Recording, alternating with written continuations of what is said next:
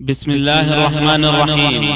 يسر شبكة الألوكة بالتعاون مع المكتبة المركزية للكتب الناطقة. أن تقدم لكم هذه المادة. موارد الظمآن لدروس الزمان الجزء الثاني. قال الشاعر إذا ما خلوت الدهر يوما فلا تقل خلوت ولكن قل علي رقيب.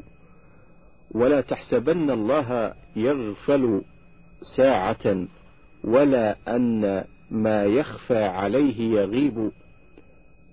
لهونا لعمر الله حتى تتابعت ذنوب على آثارهن ذنوب. فيا ليت أن الله يغفر ما مضى ويأذن في توباتنا فنتوب. أقول إذا ضاقت علي مذاهبي وحل بقلبي للهموم ندوب. وحل بقلبي للهموم ندوب. لطول لطول جناياتي وعظم وعظم خطيئتي. هلكت ومالي في المتاب نصيب. ويذكرني عفو ويذكرني ويذكرني عفو الكريم عن الورى. فأحيا وأرجو عفوه وأنيب. فأخضع في قولي وأرغب سائلا عسى كاشف البلوى علي يتوب. اللهم اهدنا لصالح الأعمال والأخلاق لا يهدي لأحسنها إلا أنت. واصرف عنا سيء الأعمال والأخلاق لا يصرف عنا سيئها إلا أنت. واغفر لنا ولوالدينا ولجميع المسلمين برحمتك يا أرحم الراحمين وصلى الله على محمد وعلى آله وصحبه أجمعين. فصل عن أبي هريرة رضي الله عنه أن رسول الله صلى الله عليه وسلم قال يعرق الناس يوم القيامة حتى يذهب عرقهم في الأرض سبعين ذراعا ويلجمهم حتى يبلغ آذانهم. متفق عليه. وعنه قال كنا مع رسول الله صلى الله عليه وسلم إذ سمع وجبة فقال هل تدرون ما هذا؟ قلنا الله ورسوله أعلم قال هذا حجر قال هذا حجر رمي به في النار منذ سبعين خريفا فهو يهوي في النار الآن انتهى إلى قعرها فسمعتم وجبتها رواه مسلم. وعن عائشة رضي الله عنها قالت سمعت رسول الله صلى الله عليه وسلم يقول يحشر الناس يوم القيامة حفاة عراة غرلا. قلت يا رسول الله الرجال والنساء جميعا ينظر بعضهم إلى بعض. قال يا عائشة الأمر أشد من أن يهمهم ذلك. وقد مدح الله الخائفين منه وأثنى عليهم في كتابه فقال إن الذين هم من خشية ربهم مشفقون. إلى قوله أولئك يسارعون في الخيرات وهم لها سابقون. وفي المسند والترمذي عن عائشة رضي الله عنها قالت قلت يا رسول الله قول الله والذين يؤتون ما آتوا وقلوبهم وجلة أنهم إلى ربهم راجعون. أهو الذي يزني ويشرب الخمر ويسرق؟ قال لا يا بنت الصديق ولكنه الرجل يصوم ويصلي ويتصدق ويخاف ألا يقبل منه. قال الحسن عملوا والله بالطاعات واجتهدوا فيها وخافوا أن ترد عليهم. إن المؤمن جمع إحسانا وخشية والمنافق جمع إساءة وأمنا.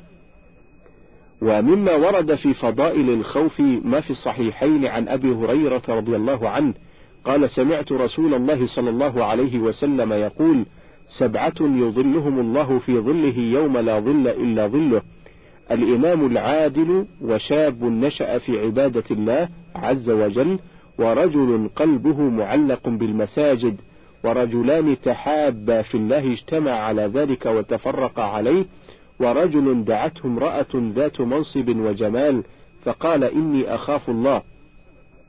ورجل تصدق بصدقة فأخفاها حتى لا تعلم شماله ما تنفق يمينه. ورجل ذكر الله خاليا ففاضت عيناه. ومما ورد في فضيلة الخوف ما في الحديث الآخر عن النبي صلى الله عليه وسلم أنه قال إذا اقشعر جلد العبد من مخافة الله عز وجل تحات تحات ذنو ذنوبه كما يتحات عن الشجرة اليابسة. ورقها كما يتحات عن الشجرة اليابسة ورقها. وقال صلى الله عليه وسلم لا يلج النار أحد بكى من خشية الله حتى يعود اللبن في الضرع. ولا يجتمع غبار في سبيل الله ودخان جهنم في منخري مسلم. رواه الترمذي.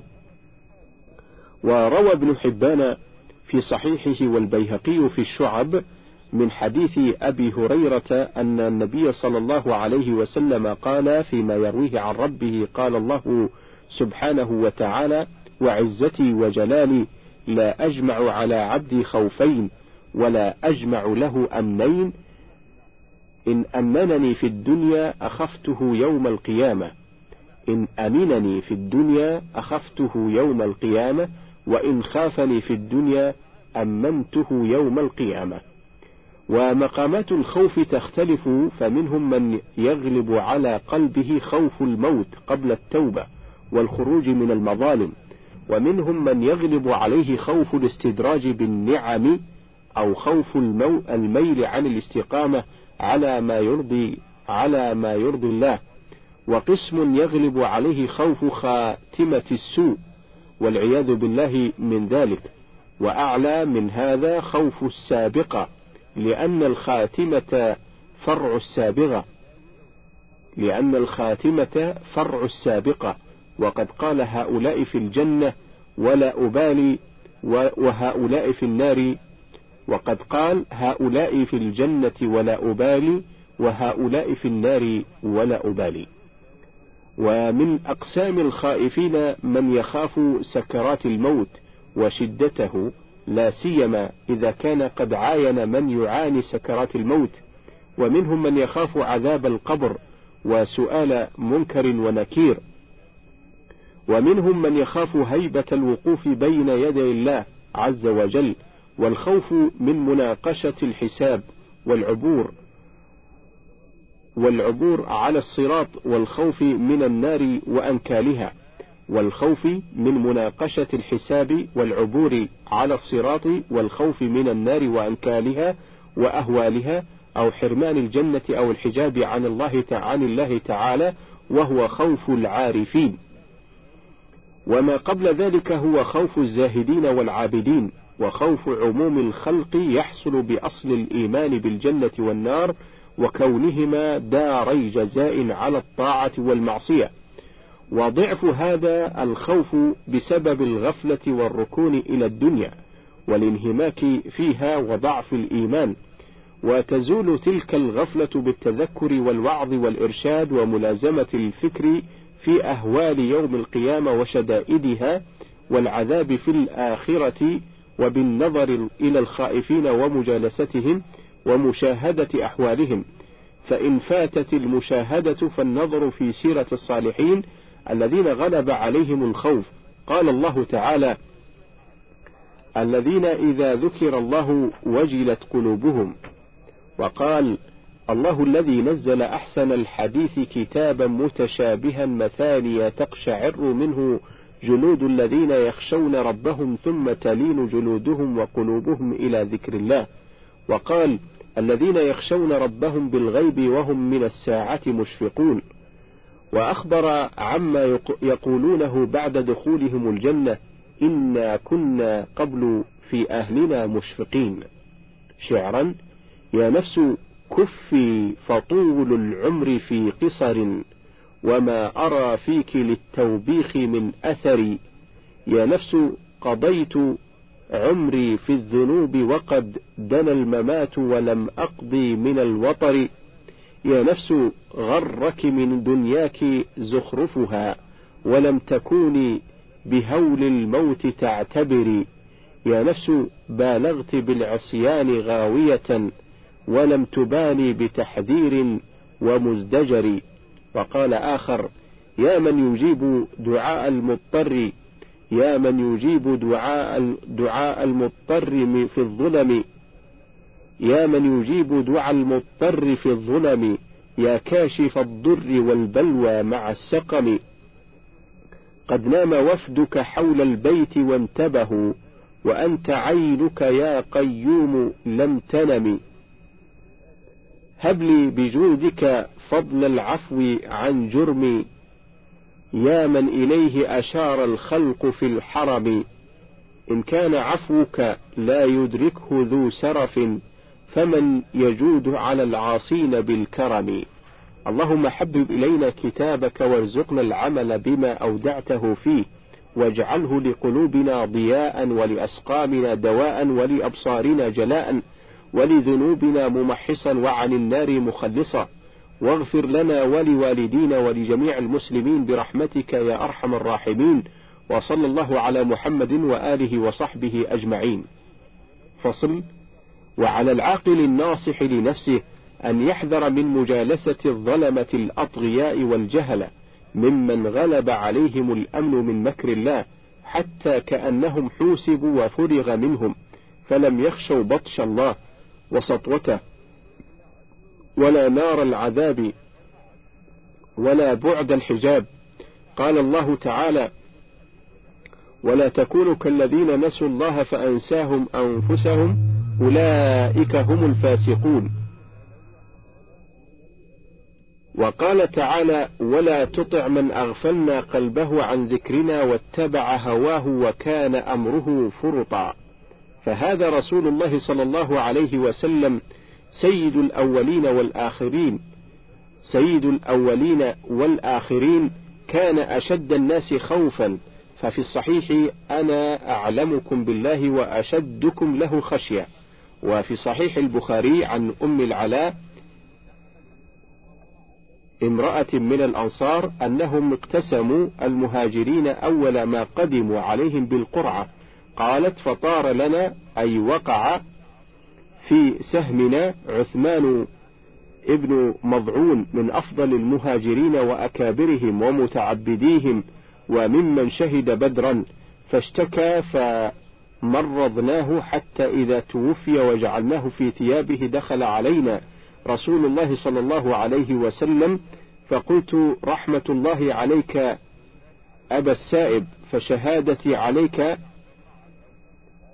لقد أكرمك الله تعالى فقال لي رسول الله صلى الله عليه وسلم وما يدريك أن الله أكرمه؟ فقلت لا أدري بأبي أنت وأمي يا رسول الله. فقال رسول الله صلى الله عليه وسلم أما عثمان فقد جاءه اليقين والله إني لأرجو له الخير. أي فالإنكار عليه من حيث جزمها بتلك الشهادة من غير مستند قطعي. فكان اللائق بها أن تأتي بها في صيغة الرجاء للجزم كما فعل صلى الله عليه وسلم.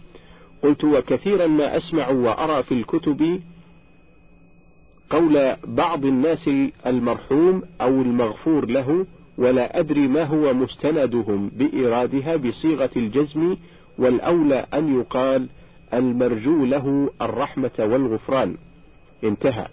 ثم قال صلى الله عليه وسلم ما أدري وأنا رسول الله صلى الله وأنا رسول الله ما يفعل بي. قالت فوالله لا أزكي أحدا بعده أي على جهة الجزم وأما على جهة الرجاء وحسن الظن بالله فجائز. قالت وأحزنني ذلك فنمت فرأيت لعثمان عينا تجري فجئت رسول الله صلى الله عليه وسلم فقال ذلك عمله. ولما توفي عثمان هذا قبل النبي صلى الله عليه وسلم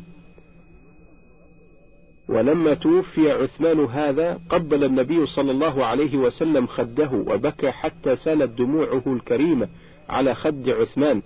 وبكى القوم فقال النبي صلى الله عليه وسلم أذهب عنها أي الدنيا أبا السائب لقد خرجت عنها ولم تلتبس لقد خرجت عنها ولم تلتبس بشيء وسماه صلى الله عليه وسلم السلف الصالح وهو أول من قبر بالبقيع رضي الله عنه. فتأمل زجره صلى الله عليه وسلم عن الجزم بالشهادة على عثمان هذا مع كونه شهد بدرا. وتأمل قوله وما يدريك لعل الله اطلع على أهل بدر فقال اعملوا ما شئتم ما شئتم فقد غفرت لكم. وكونه قبله وبكى ووصفه له ووصفه له بأعظم الأوصاف وهو أنه لم يتلبس من الدنيا بشيء. وبأنه سلف الصالح. تعلم أنه ينبغي للعبد وإن عمل من الطاعات ما عمل أن يكون على حيز الخوف والخشية من الله تعالى. شعرا يا رب هيئ لنا من أمرنا رشدا واجعل معونتك العظمى لنا سندا ولا تكلنا إلى تدبير أنفسنا فالعبد يعجز عن إصلاح ما فسد. أنت العليم قد وجهت يا أملي.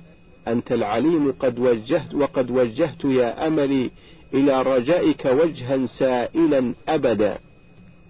وللرجاء ثواب أنت تعلمه فاجعل ثوابي دوام الستر لي أبدا.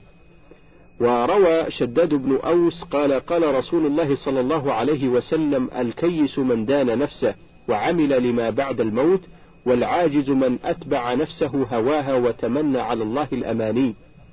وقال علي بن أبي طالب وقد سلم من صلاة الفجر وقد علته كآبة وهو يقلب يده. لقد رأيت أصحاب رسول محمد صلى الله عليه وسلم. لقد رأيت أصحاب محمد صلى الله عليه وسلم فلم أر شيئا يشبههم اليوم. لقد كانوا يصبحون شعثا صفرا غبرا بين أعينهم أمثال ركب المعزى. قد باتوا لله سجدا وقياما يتلون كتاب الله يراوحون بين جباههم وأقدامهم. فإذا أصبحوا ذكروا الله فما فمادوا كما يميد الشجر في يوم الريح. وهملت أعينهم بالدموع حتى تبل ثيابهم. والله كأني بالقوم غافلين. ثم قام فما رؤي بعد ذلك ضاحكا حتى مات رحمة الله عليه. شعرا لله در رجال واصلوا واصلوا السهر. لله در رجال واصلوا السهر واستعذبوا الوجد.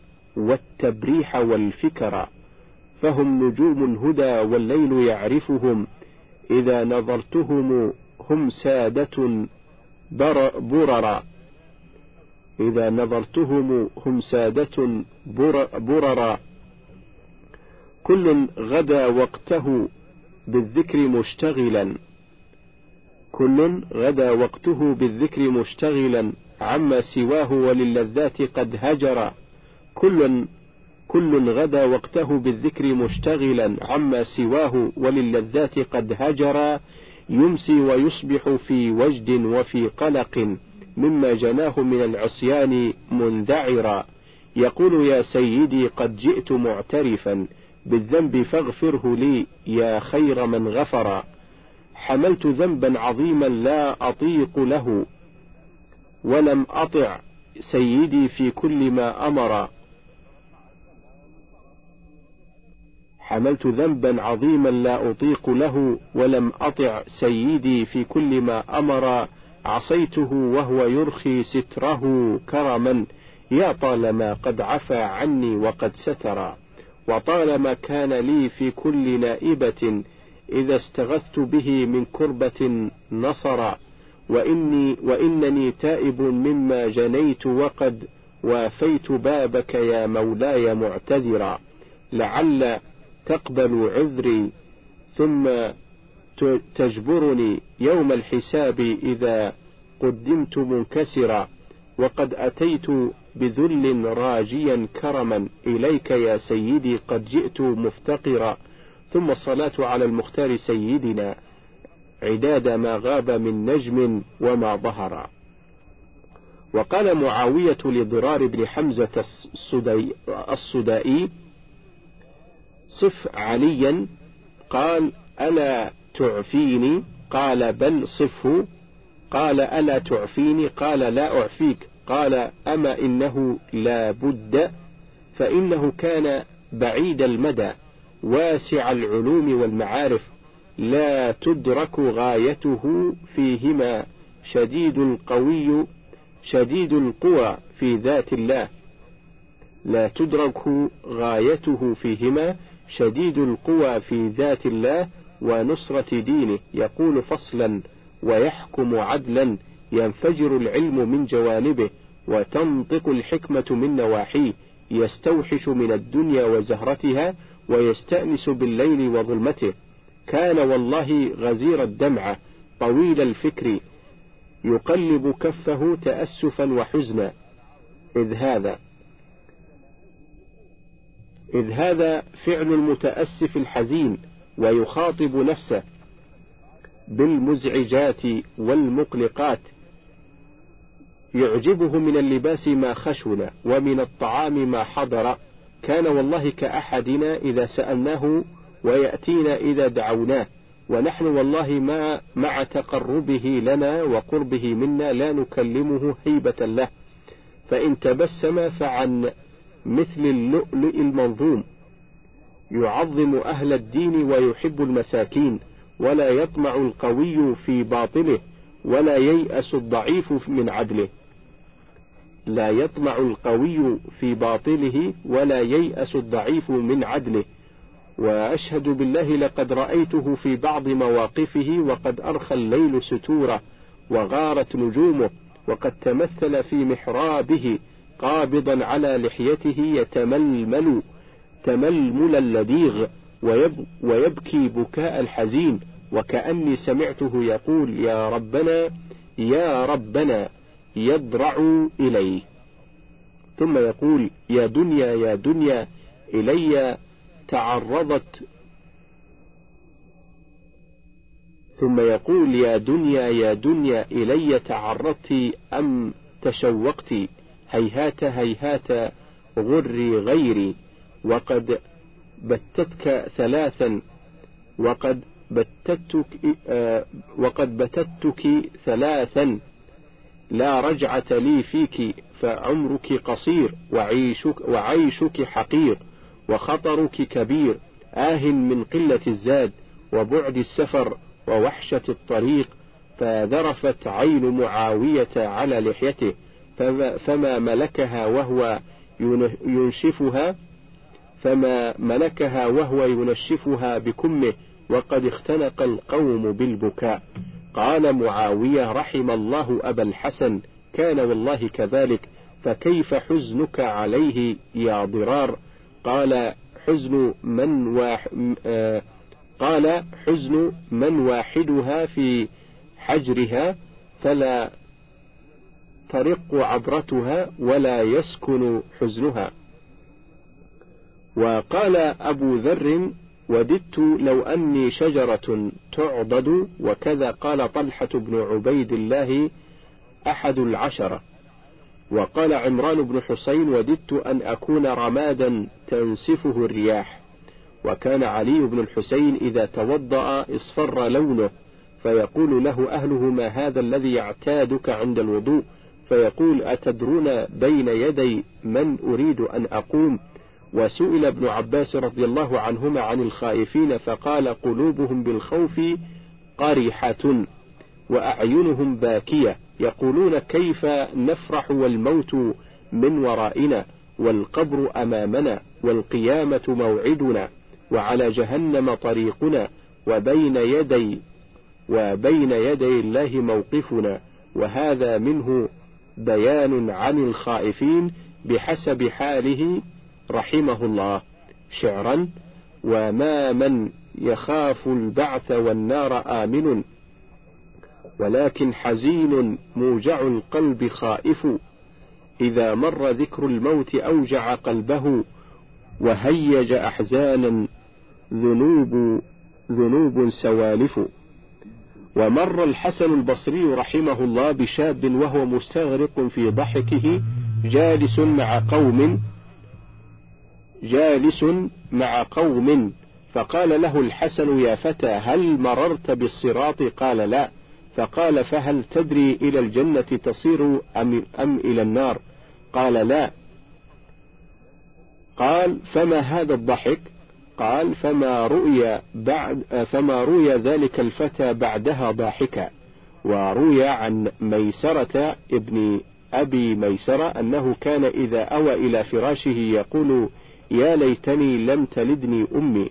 فقالت له أمه حين سمعته يا ميسرة إن الله قد أحسن إليك هداك للإسلام. قال أجل ولكن الله قد بين لنا أن واردون على النار. ولم يبين لنا أن صادرون عنها. أي لا جزم عنده أنه من المتقين الناجين فلذا اشتد خوفه منها. وكان عطاء السلمي وكان عطاء السلمي من الخائفين وقيل له في مرضه ألا تشتهي شيئا؟ فقال إن خوف جهنم لم يدع في قلبي موضعا للشهوة. وقيل لبعضهم لماذا إذا وعظ بعض الناس خوف وأبكى؟ وبعضهم يتكلم ويبكي ويخوف ولا يبكون. فقال ليست النائحة الثكلى كالنائحة المستأجرة. ليست النائحة الثكلى كالنائحة المستأجرة. وحك وحكى أن قوما وقفوا بعابد وهو يبكي فقال ما الذي يبكيك؟ فقالوا ما الذي يبكيك يرحمك الله؟ قال قرحة يجدها الخائفون في قلوبهم. قالوا وما هي؟ قال روعة النداء بالعرض على الله عز وجل. وقال معاذ بن جبل رضي الله عنه إن المؤمن لا يسكن روعه حتى يترك جسر جهنم وراءه. هذه نماذج من مخاوف السلف ونحن أجدر بالخوف منهم لكن ليس بكثرة الذنوب بل بصفاء القلوب وكمال المعرفة.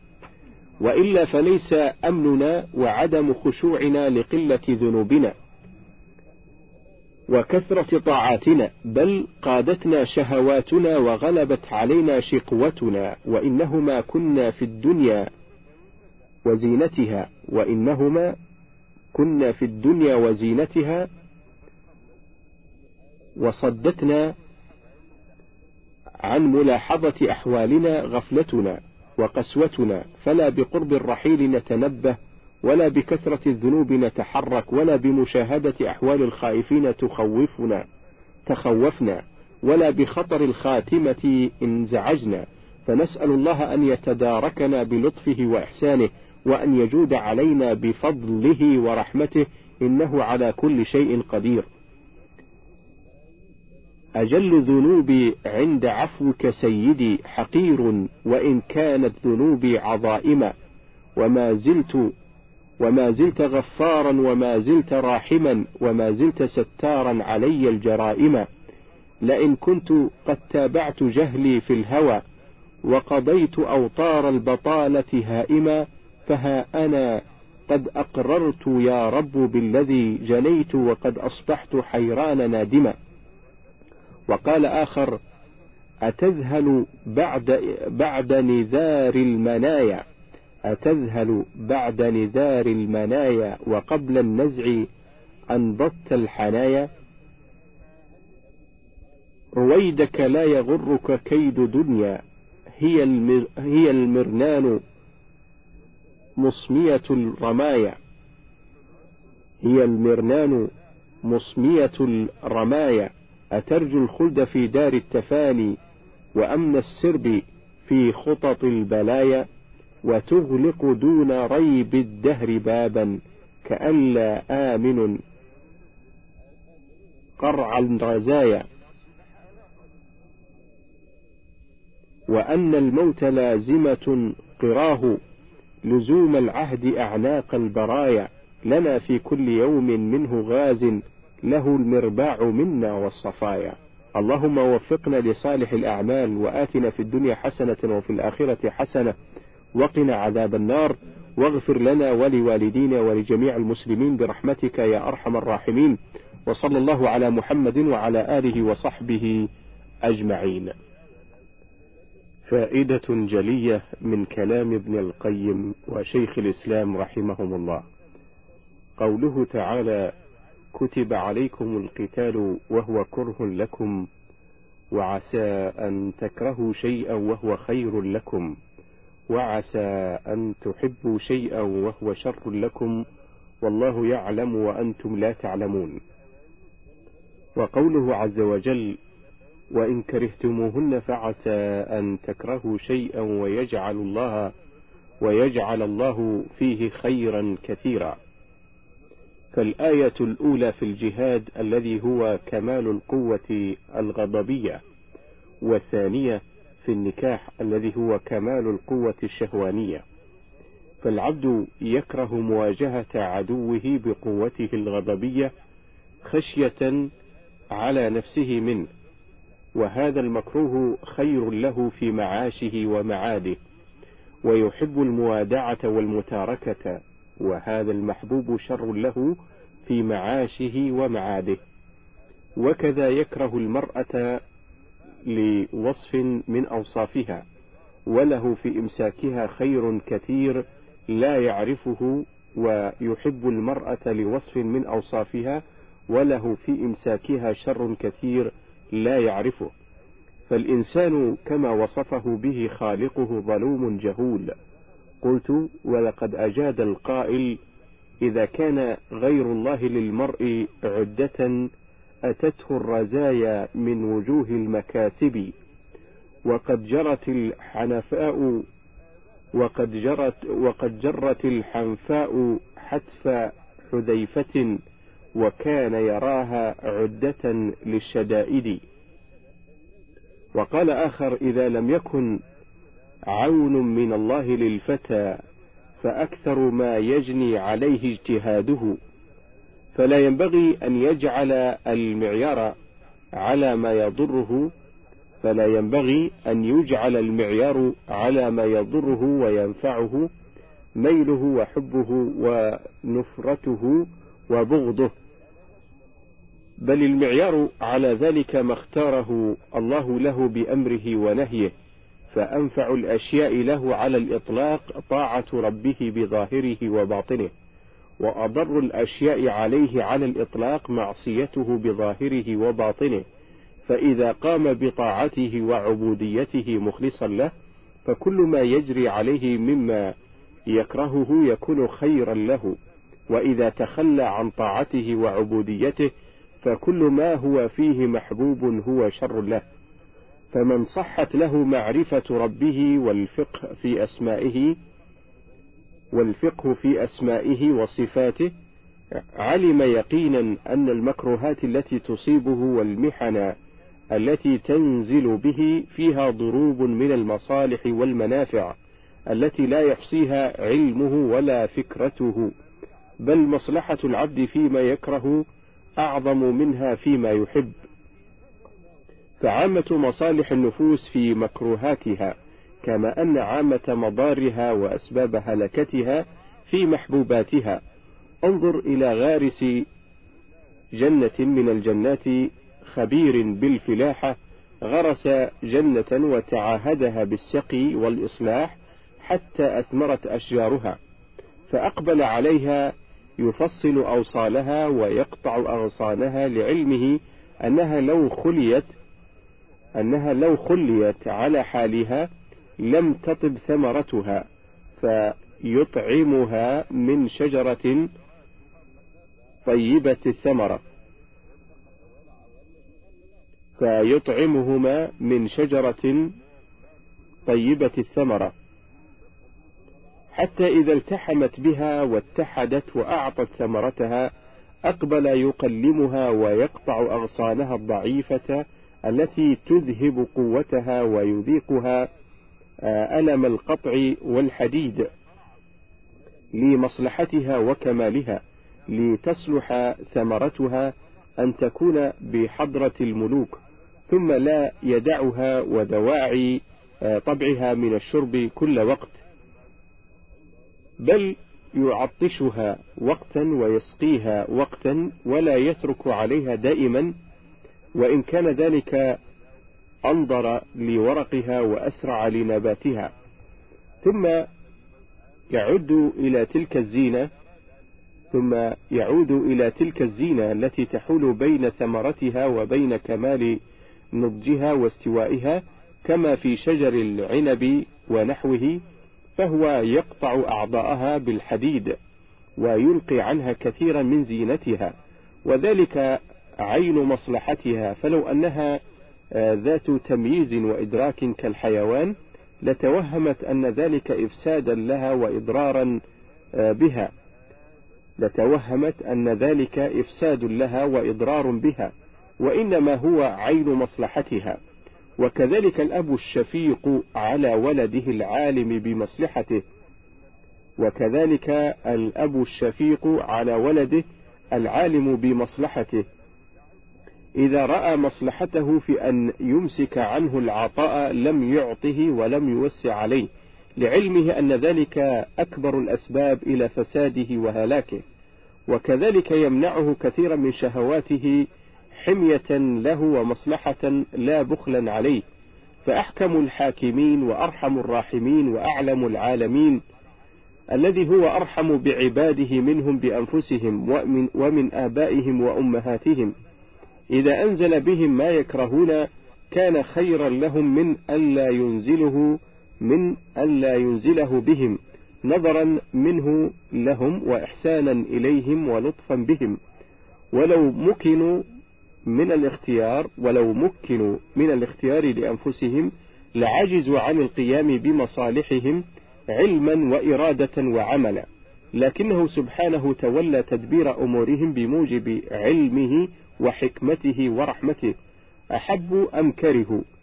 فعرف ذلك الموقنون بأسمائه وصفاته فلم يتهموه في شيء من أحكامه وخفي ذلك على الجهال به وبأسمائه وصفاته فنازعوه تدبيره وقدحوا في حكمته ولم ينقادوا لحكمه وعارضوا حكمه بعقولهم الفاسدة. وعارضوا حكمه بعقولهم الفاسدة وآرائهم الباطلة وسياساتهم الجائرة فلا لربهم عرفوا ولا لمصالحهم حصلوا. ولا لمصالحهم حصلوا والله الموفق. وقال الشيخ تقي الدين من تمام نعمة الله على عباده المؤمنين أن ينزل, أن ينزل بهم من الضر والشدة ما يلجئهم إلى توحيده فيدعونه مخلصين له الدين ويرجونه ولا يرجون أحدا سواه فتتعلق قلوبهم به لا بغيره فيحصل لهم من التوكل عليه والإنابة وحلاوة الإيمان وذوق طعمه والبراءة من الشرك ما هو أعظم نعمة عليهم من زوال المرض والخوف أو الجدب والضر. وما يحصل لأهل التوحيد المخلصين لله فأعظم من أن يعبر عنه فأعظم من أن يعبر عنه مقال. ولكل مؤمن من ذلك نصيب بقدر إيمانه. ولهذا قيل يا ابن آدم لقد بورك لك في حاجة أكثرت فيها من قرع باب سيدك. وطورا تكون المصائب انتقاما من الله تعالى لمخالفة العبد أمر ربه. كمعصية آدم من أكل الشجرة التي نهاه الله عن الأكل منها فأكله من الشجرة معصية جزاء عصيانه كما أنه تكون لمحو الذنوب وتطهير القلوب من رجس المعاصي.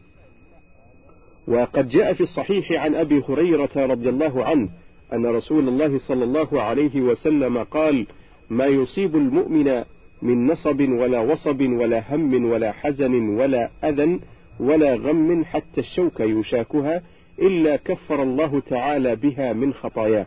انتهى.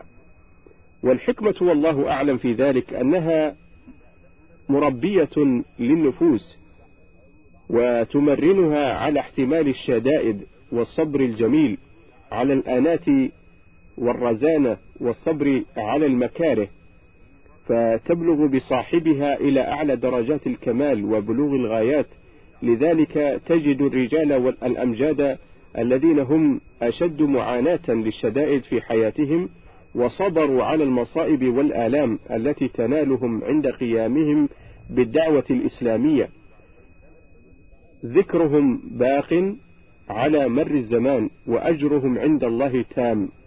والله سبحانه يبتلي من شاء من عباده ليبلغه ما قدر له من المنزلة قال الله تعالى أم حسبتم أن تدخلوا الجنة ولما يأتكم مثل الذين خلوا من قبلكم مستهم البأساء والضراء وزلزلوا حتى يقول الرسول والذين آمنوا معه حتى يقول الرسول والذين آمنوا معه متى نصر الله ألا إن نصر الله قريب. وقد وردت أحاديث مطمئنة لقلوب المؤمنين الذين تصيبهم المصائب في الدنيا. من ذلك ما ورد عن كعب بن مالك قال قال رسول الله صلى الله عليه وسلم مثل المؤمن كمثل الخامة من الزرع. تفيئها الريح مرة وتعدلها أو تعدلها أخرى تفيئ تفيئها الريح مرة وتعدلها أخرى حتى تهيج. ومثل الكافر كمثل الأرزة المجذبة على أصلها كمثل الأرزة المجذبة على أصلها لا يفيئها شيء يكون انجعافها مرة واحدة. وعن أبي هريرة رضي الله عنه قال قال رسول الله صلى الله عليه وسلم من يرد الله به خيرا يصب منه. رواه البخاري. وعن أنس رضي الله عنه قال قال رسول الله صلى الله عليه وسلم إذا أراد الله بعبده الخير عجل له العقوبة في الدنيا وإذا أراد بعبده الشر أمسك عنه بذنبه حتى يوافيه به يوم القيامة. وقال النبي صلى الله عليه وسلم إن عظم الجزاء مع عظم البلاء وإن الله تعالى إذا أحب قوما ابتلاهم فمن رضي فله الرضا ومن سخط فله السخط. رواه الترمذي وقال حديث حسن. وعن جابر مرفوعا يود ناس يوم القيامة أن جلودهم كانت تقرض بالمقاريض في الدنيا لما يرون من ثواب أهل البلاء. وعن سعد بن أبي وقاص رضي الله عنه قال قلت يا رسول الله أي الناس أشد بلاء؟ قال الأنبياء ثم الصالحون ثم الأمثل فالأمثل من الناس. يبتلى الرجل على حسب دينه فإن كان في دينه صلابة زيد في بلائه وإن كان في دينه رقة خفف عنه. وما يزال البلاء بالعبد حتى يمشي على ظهر الأرض وليس عليه خطيئة. من فضلك تابع بقية المادة.